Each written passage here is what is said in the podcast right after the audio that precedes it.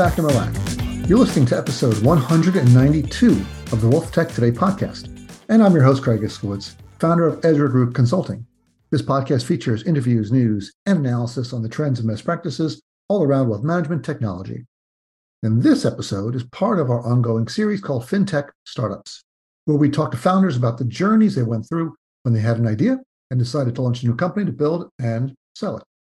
We chose this topic because here at Ezra Group, we work with a lot of fintech firms, help them not only expand into new client markets and segments, but also to better understand their competitors, gaps in their products, size of their markets, and the trends that will impact their business and much, much more. I had a fun conversation with today's guest, Lacey Shrum from SmartKX. Now, Lacey was originally a lawyer, and then she became a chief compliance officer before she got the bug and started her first startup back in 2016. And she became a fintech founder in 2018 with her second startup, uh, which was SmartKX, which provides billing software for RIAs. And you should follow Lacey on Twitter at Lacey underscore Shrum, that's S H R U M. Now, a few quick housekeeping notes before we continue. Please subscribe to the show wherever you listen to podcasts so you don't miss an episode. Here at Ezra Group, we support a number of worthy causes and charities, and one that I recommend you checking out is the Invest in Others Charitable Foundation. You can learn more about them at investinothers.org. And now, let's kick this thing off.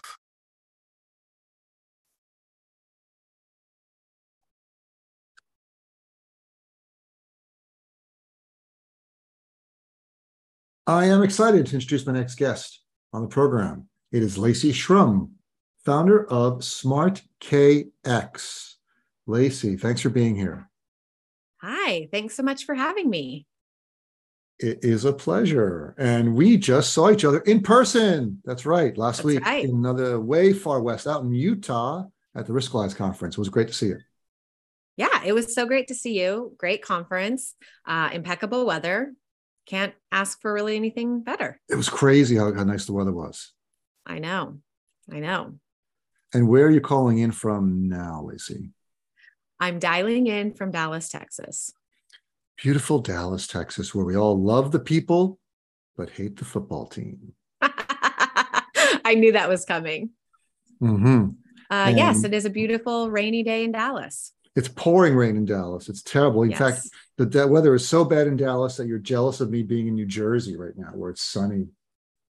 Maybe a little bit, maybe a little bit. It's it's your show, Craig. That's right. Whatever you want to say, you just say. I'm just going to edit it out. Whatever you don't want to say bad about New Jersey, I'm just going to cut it right fair, out. Fair, fair. And I'll make I'll, I'll piece your, your, words together. Say, I think New Jersey is great. You'll create another version of me. I'll make an alternate version, alternate Lacey yeah. version. Exactly. Yeah. Right, so Lacey, um, uh, glad, glad you're here the program. Uh, for everyone who may be not aware of Smart KX, can you give us the 30 second elevator pitch? Yes. So uh, I'm an attorney. I was at an RIA. I worked with tons of RIAs. They all disliked fee billing. Um, they would bill quarterly, they would grumble at it. It was difficult, it was manual. What was worse is the SEC would come in, ask to see the fees versus contracts. Most of the time, they were failing. Uh, the SEC confirmed that last year in a risk alert. So I built Smart KX to automate the fee process into one seamless click of a button. And uh, along with calculating fees, it also just drafts and discloses the fees to the client. So your fees are automatic and always exactly as you and the client have agreed, agreed to. I always find it interesting why someone starts a company, especially a tech company. It's always an interesting story. So it was really scratching your own itch, or you were you were seeing the problems firsthand and decided to build your own solution. Yeah, I really I'm a lawyer and I really was interested in technology. So I went down, I've had other businesses, other, you know, somewhat startups in the past, just trying things, um, tinkering with things. And um, there was just this massive problem with fees. And when you looked at it, you're like, why were fees in a portfolio management system when they really don't, they aren't married to that? Uh, they really have no relationship. And um, they are married to what the client disclosure says, what the math is, and what the accounts are managing, how you're going to bill on those. So um, it kind of clicked for me from an automation perspective. Uh, I I'm sure, as you know, I went down the rabbit hole deep on crypto, specifically Bitcoin, and just learning how technology could take places of manual processes um, and really automate them and automate them. And this was one of them. So that was kind of what started the journey. And that's uh, now I'm remembering how we met. We were talking online on Twitter. We met uh, talking about crypto and other technology things. And we we talked a while online, and then we finally met at the Riskalyze conference in Palm Springs in 2021, which was the first conference back after post COVID. And that was so much mm-hmm. fun out in Palm Springs. Finally get around people. Yeah, and the location was great. We were outside. It was in and out. Everyone was out and back and got to see people in real life, which mm-hmm. we hadn't been doing. What's me? I've never been to Palm Springs before. The airport is outside. I love it. Did you go into Palm Springs to see? Are you into any of the modernism, architecture, anything like that? I am into architecture, but I didn't go. I, I just mm. stayed at the at the resort. But yeah, we drove through it to, from the airport to the resort, so I saw a little bit. But no, I didn't get the chance to go through. Hopefully, I get to go back one day. And then, so we saw each, we saw each other last week, Riskalyze again and we're going to sit with the MarketCounsel in December, which will be yep. uh, awesome. Though I, I prefer Miami to Vegas, but you know, Brian wants to have it in Vegas, so we'll go to Vegas. I know it's his conference, so it's his conference. He gets to bring his toys wherever he wants to have them. when you're starting a company, what is the biggest? What are some of the biggest obstacles you have to overcome? Uh, a, a, company in general, or I'm sorry, fintech. fintech. A, fin- a um, fintech like you start, you're still in a startup. Yeah. So when you're at the very, very onset, you've got to obviously figure out who's going to do the work. so I come from a ranching background. My family's in ranching and in construction. And one of the, you know, that that makes it a, a easy transition to any type of entrepreneur, but also a fintech company, which we can talk about later. But um, one of the safety things in those industries is you can always go out and do the work, right? Like you can go feed the cows, you can haul them somewhere, you can do this. Um, with a fintech, you really can't do that. You have to have somebody build it for you, unless you're the developer. Um, and I, I knew enough to be dangerous on the development side, nothing to get this off of the ground, um, which was super helpful in communicating between the problem, the product, and actually how to build it. So, um, finding somebody that you trust that has the um, capabilities, that has the wherewithal of like how to just create really something out of nothing um, and what tools to use that was really difficult um, and then of course like you get into the like money aspect. And you know the the other thing that you've got to figure out is like what is the one pain point that that people will pay to have you fix? Um you know what is that thing that is bothering them that they said like this is the thing that i i need fixed and you are the person to do that? When you're a fintech founder you have this whole vision out in front of you and like it's all about being a visionary and you know skate where the puck is going mm. and um, at the end of the day that's great. And you do have to have a vision but you also have to just like really get into the weeds of like what is the nuance that somebody will pay for me to fix? And will they pay for me to fix it? That's what it's all about right? Everyone i mean the problem i'm solving the sec has said is a major problem. That doesn't mean um, that you know it is the headache that everyone wants solved. So uh, you do have to get into the weeds and figure that piece out. Part of product market fit is will they pay for it? You can have a great product, but if no one's going to pay for it, then it doesn't make any sense that you have this great product because right. no one's going to pay for it. You can't make any money. Right. But, um, so and then you got to get them to, you know, you got to get them to pay you for it and then still you know helping them towards that vision to what the the extras are on that you can you can give them so much more right? Like you can get them in the door and then you can really really delight them with things that they're like i did need this. Like i do you know i did have this problem. I need this. Yeah i had this pain and now i have the painkiller. Um, but yeah you got to get them in the door and have them pay your ticket. So I'm going to let the audience in on our conversation before we started the recording. We were talking about cliches and overuse of cliches. you used two cliches in that one paragraph. You said, skate where the puck is going and at the yeah. end of the day. Oh, at the end of the day. Yeah. At the end of the mm-hmm. day, skate where the puck is going. and that's it. That's all there is to being a fintech founder. You're welcome. right. That's the tweet. Only time will tell. Mm-hmm. You know, if you can read between the lines, we're not laughing at you, we're laughing with you. Synergy. Mm, yeah. Friction. Reduce friction. Find synergy. Yeah.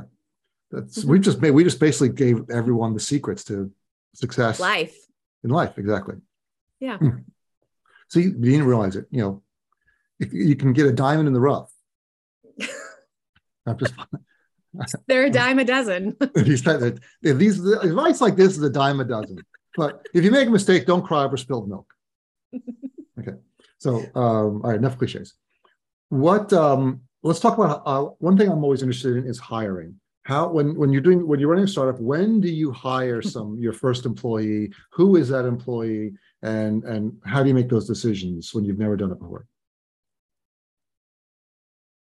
Um how do you make those decisions well i mean it's for me hiring a de- getting a developer was i that wasn't a choice right? Like i didn't have the option to go out and start writing code. I knew enough. I did take web development classes. As a lawyer it's a particularly interesting uh, endeavor because you already are writing and thinking so literally. Um, but i didn't have a choice. So obviously i had to find a developer. Um, and then we, as we've brought on clients, we've backfilled, you know, some of the dev work, some of the product work. Mm-hmm. And I've always been really fortunate to meet people in my network or the stars have aligned, the interwebs have aligned that what they were looking for we needed and they had, you know, talents and capacity to take that on. So the the people part has been challenging at times to get the right people in. And sometimes the right people are the right people for a certain time, and then they have to move to something else. They don't have those tools that you need.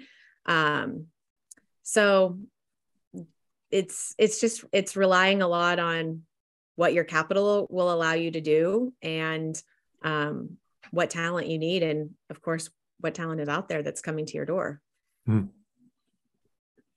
yeah, I always find it interesting. You know, there, there's so many different things you you can hire for. So you can outsource some, you can hire some, you can do both. Do you have a which way did you go in terms of outsourcing versus bringing in hiring people full time? Um, we have we really start with outsourcing. So I mean, like our marketing now, that's outsourced. Um, and as that kind of takes over capacity of not making financial sense anymore. We transition and if that person is ready we transition to a uh, employment or um, you know seek somebody to fill that spot. But it is in a in a fintech at really any stage but you know it is cash flow management. You have to have the cash to survive. And you don't want to mess that up. No that's that's not that's, uh, that's uh difficult for some people to do, right? Because it's you know when how long do you go on and and you know, making payroll it's one thing we can't pay a consultant another thing you have to you know you've got your employees when that payroll comes right. every two weeks you've got to pay it. Right. Because because laying people off sucks i can tell you. Yeah. Uh, what are some mistakes that you made in the process that you wish you could do over again? And how how would you what would you recommend people have to avoid those mistakes um, I wouldn't say that I, I wouldn't say I made would, a mistake. No, I would say. I mean, I'm not. I'm not that um vain, but I would say that the every business that I've had and every endeavor, like you just learn how to do things faster. So the mistakes, while they're not something like I, I fortunately, knock on wood, have knock on wood, have not had a um, mistake where I'm like, oh, I would never, you know, that was so horrific. Mm-hmm. But it is something that you can move on faster mm-hmm. from um, and get over sooner. So I think the the biggest thing I've learned about in product is just what we talked about at the very beginning. Like get that whatever that little thing is, it is hopefully a part of what your vision is, but it may seem to you like it's just so basic. Like, how is this? How is this person having this problem? Or like, you know, this that seems like such a tiny little piece of the big problem I want to solve. But you've got to kind of let all your guards down to be like okay but it doesn't matter this is the problem they want solved so like let's start solve it it is a grain of sand in the big vision um, and kind of letting the product letting the market sort of guide you but also you know you've got to keep some parameters in place um, so that was a big one that took a little bit longer but i think uh, the other one is just getting uh, your messaging down. I mean, everyone talks about just listening, listening, listening, and being able to move fast. So, being able to move fast over like things that aren't working, getting to a yes, or if not a yes, getting to a no, um, and keeping your mindset in a way like it's all i mean you were at risk last, week jackie joyner kersee she talked about it's all your mind. Like she talked about winning that winning that last bronze was better than she didn't come out and say it in the gold but she certainly said it was better than that silver she won at their first olympics. It's oh, yeah. all about your mindset. So like keeping the right people around you the right things that are coming into your brain and like keep your your mental game very strong. I was listening to um interview. Uh, I think it was with with a, with Michael Phelps's trainer, and talking about how what what he believes one of the strengths, besides that Michael Phelps is an incredible athlete, but there's lots of incredible athletes out there. Right. That they he built up a regimen that Michael Phelps did every day of a, of a meet. He had mm-hmm. the exact same regimen. He would, you know, you know, drive there at exactly the same amount of time before the meet started. He would sit mm-hmm. in exactly the same place. He would listen to the same music. We'd have the same breakfast. He would do the mm-hmm. same number of warm up laps. Every the same, every everything the same. That way, he was so used to that that it, it, destroyed all the pressure that you normally have in these things because he was just doing his routine. Everything became a routine, and it helped him. It was one of the, one of the things he said helped him towards being one of the greatest swimmers in the world. So I will say very similar. I mean, having babies is the same way in young children. Having been one of the greatest swimmers in the world as well, I think. having been the Michael Phelps of motherhood, no kidding.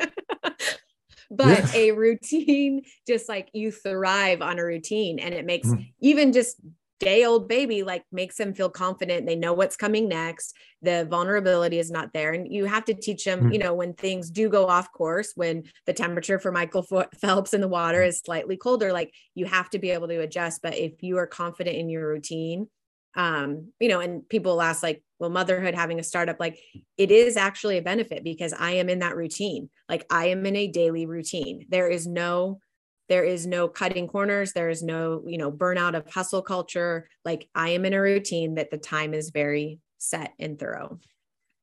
Oh definitely. I have three children as well three daughters who are all grown now but routine is freedom for children right? Because you put them in a mm-hmm. routine and they just thrive.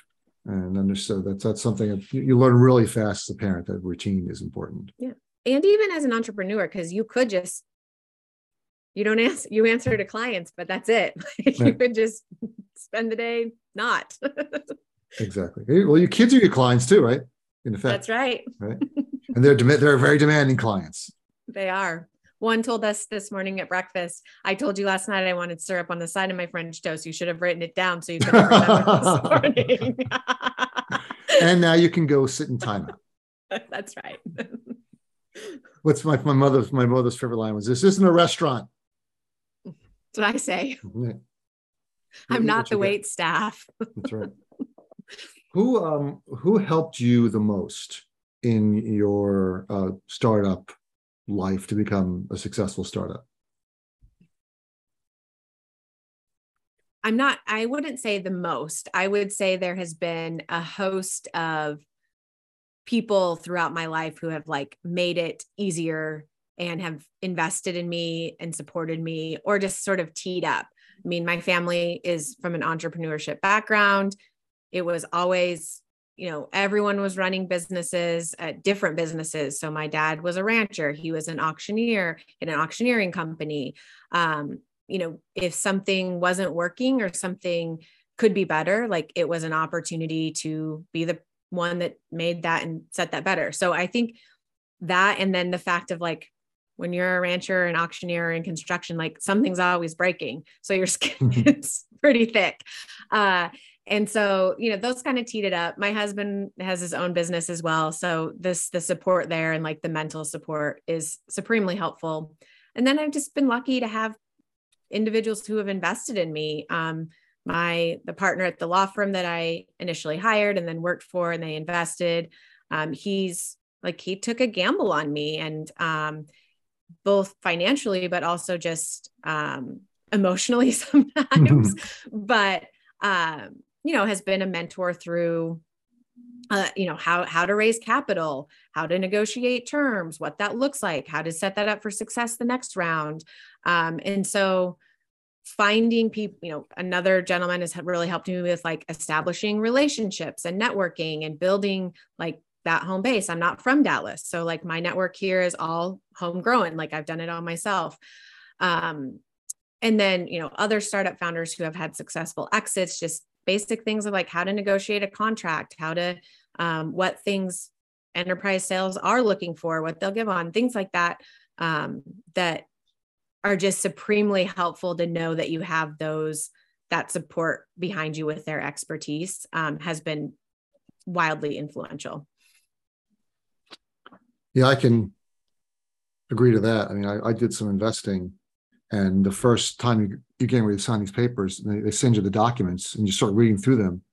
It makes no sense. You're looking at it and trying to figure out what is what in here should I be paying attention to? Which terms do I need to pay to worry about? And am I getting screwed? I don't know. So having like I went to some people who had done this many times, and their the the, yeah. the advice is invaluable in terms of how to structure the deal and how to structure the shares and you know, and all this type, all the different uh, aspects of a deal that can go wrong for you that you don't even realize. Yeah. And you just want to set yourself up for success long term. Mm-hmm. Like you, you know, the odds are that you'll raise capital multiple times. Like you want to, and you can't solve for everything, but you want to make sure that you're protecting your investors, yourself, and your employees. Especially employees. There, was another company that shall remain nameless, uh, a, a fintech, a wealth tech firm that the CEO sort of became enamored with fundraising. They just wanted to keep saying he raised this money, raised that money, kept raising, raising, mm-hmm. raising, and wound the up trend of the past now. trend of the past wound up diluting the employees. Yeah. Tremendously, where they really got screwed in the end. They didn't realize it. But when, when right. they finally got bought out, the employees got very little, way little, way less than they expected and the the investors took most of the money. Right. right? That's the way the deals were structured. Uh, right. Uh, poorly structured deals. Yeah. And just it everybody, I think now obviously it's cooled, but like tech, who doesn't want to be in a tech startup and you're going to make billions and you're mm. the first in employee, like all these things. And it just in Dallas, our venture is a little more tame just to begin with because mm. we're not on the coast. And so it's you know not as not as wild as you know we're looking for the next unicorn. Um, so it's a little more tame here but just like especially your early investors are usually friends and family like making mm-hmm. sure that they understand and your employees that you're giving equity to understand like here here's how you're going to get paid if this is successful um, is really important rather than like anything just selling this you know rainbows and butterflies. True that's um I yeah. can't quit with the cliches. I'm sorry. Would you stop? would, would I mean you know it, it's it's time, right? The writing's on the wall. All right. You have That's to remember right. what goes around Automate comes your around. fees. every but but it's but we have to remember that every cloud has a silver lining. That's so, true. in this case, the um Uh, what about company culture? So that's another thing. I when I'm looking at startups, uh, we hear a lot about culture. What's the culture at Smart KX? Did you intentionally create a culture, and how are you? How does it help you grow? Yeah, our culture is. Someone asked me this the other day, and so I hadn't done a lot of thinking about this. I've thought a lot about it in my personal life, just what our internal household culture is, I guess. And it's it, it when I stepped back and looked at it, it was very intentional, and it has been with Smart KX.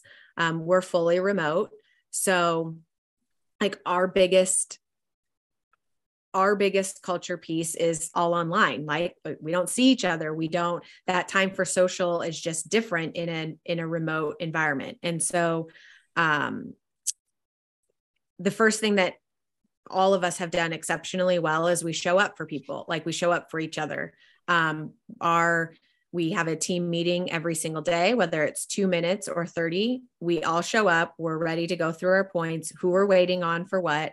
Um we do have you know some personal some back and forth.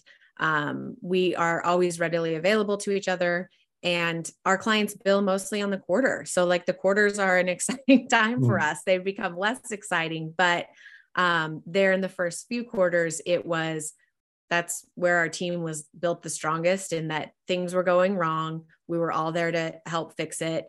It wasn't done until each one of us was done, and each one of our clients had what they needed for their quarterly billing.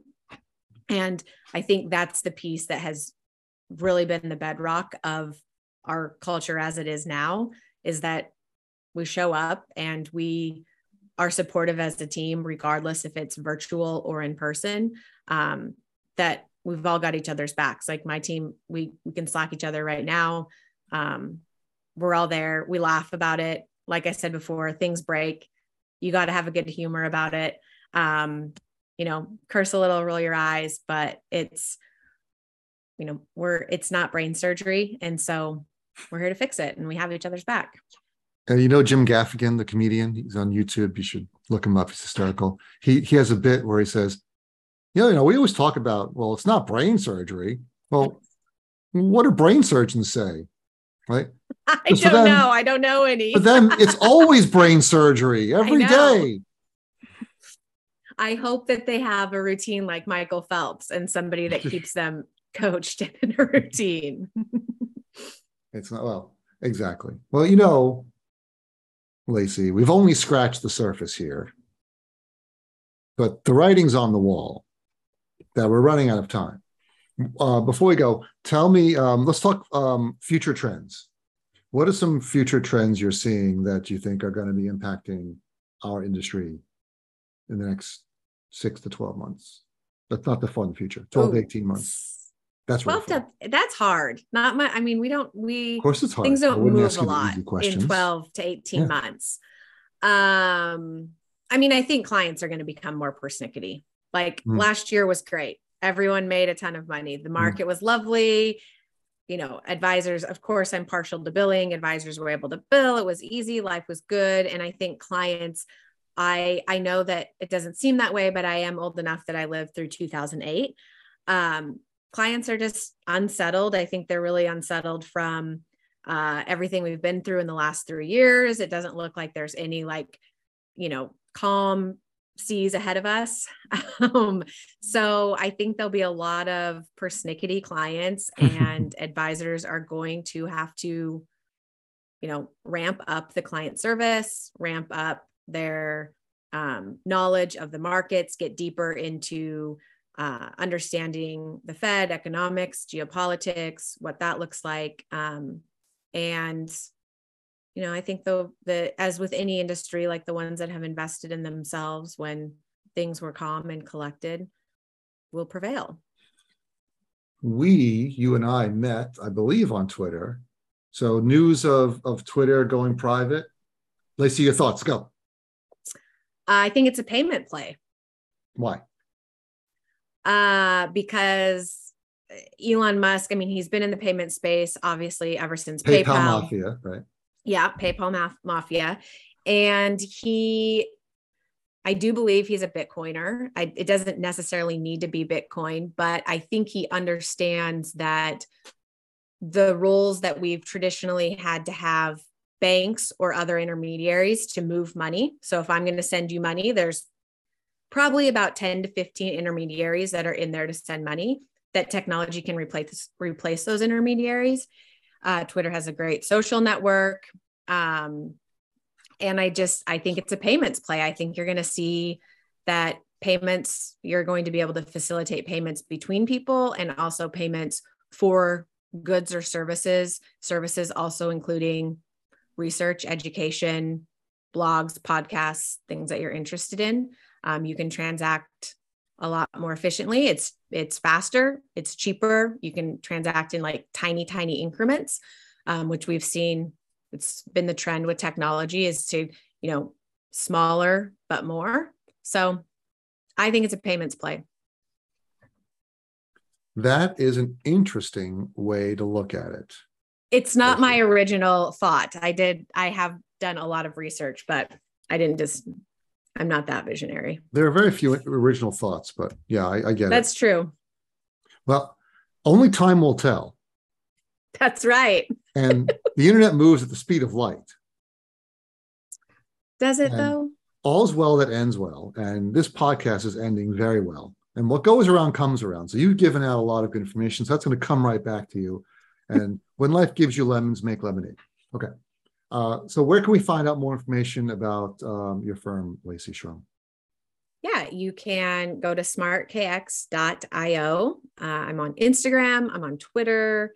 Um, and then, of course, you can set up a meeting on our website or you can just reach out directly to me. I'm Lacey at smartkx.io. Lacey, thanks so much for being here. It was a pleasure talking to you. Thanks for having me. Hey, it's Craig again. Here are my top three takeaways from this episode. Number one, growing up on a cattle ranch is great preparation for becoming an entrepreneur. I did not know that. Number two, Lacey shared some hard won lessons learned for startups, including get your message down, outsource as much as possible, and always maintain a positive mindset. Number three, every founder should have at least one mentor you can turn to in times of need. Building your support network will be crucial when the going gets rough, as it almost always does.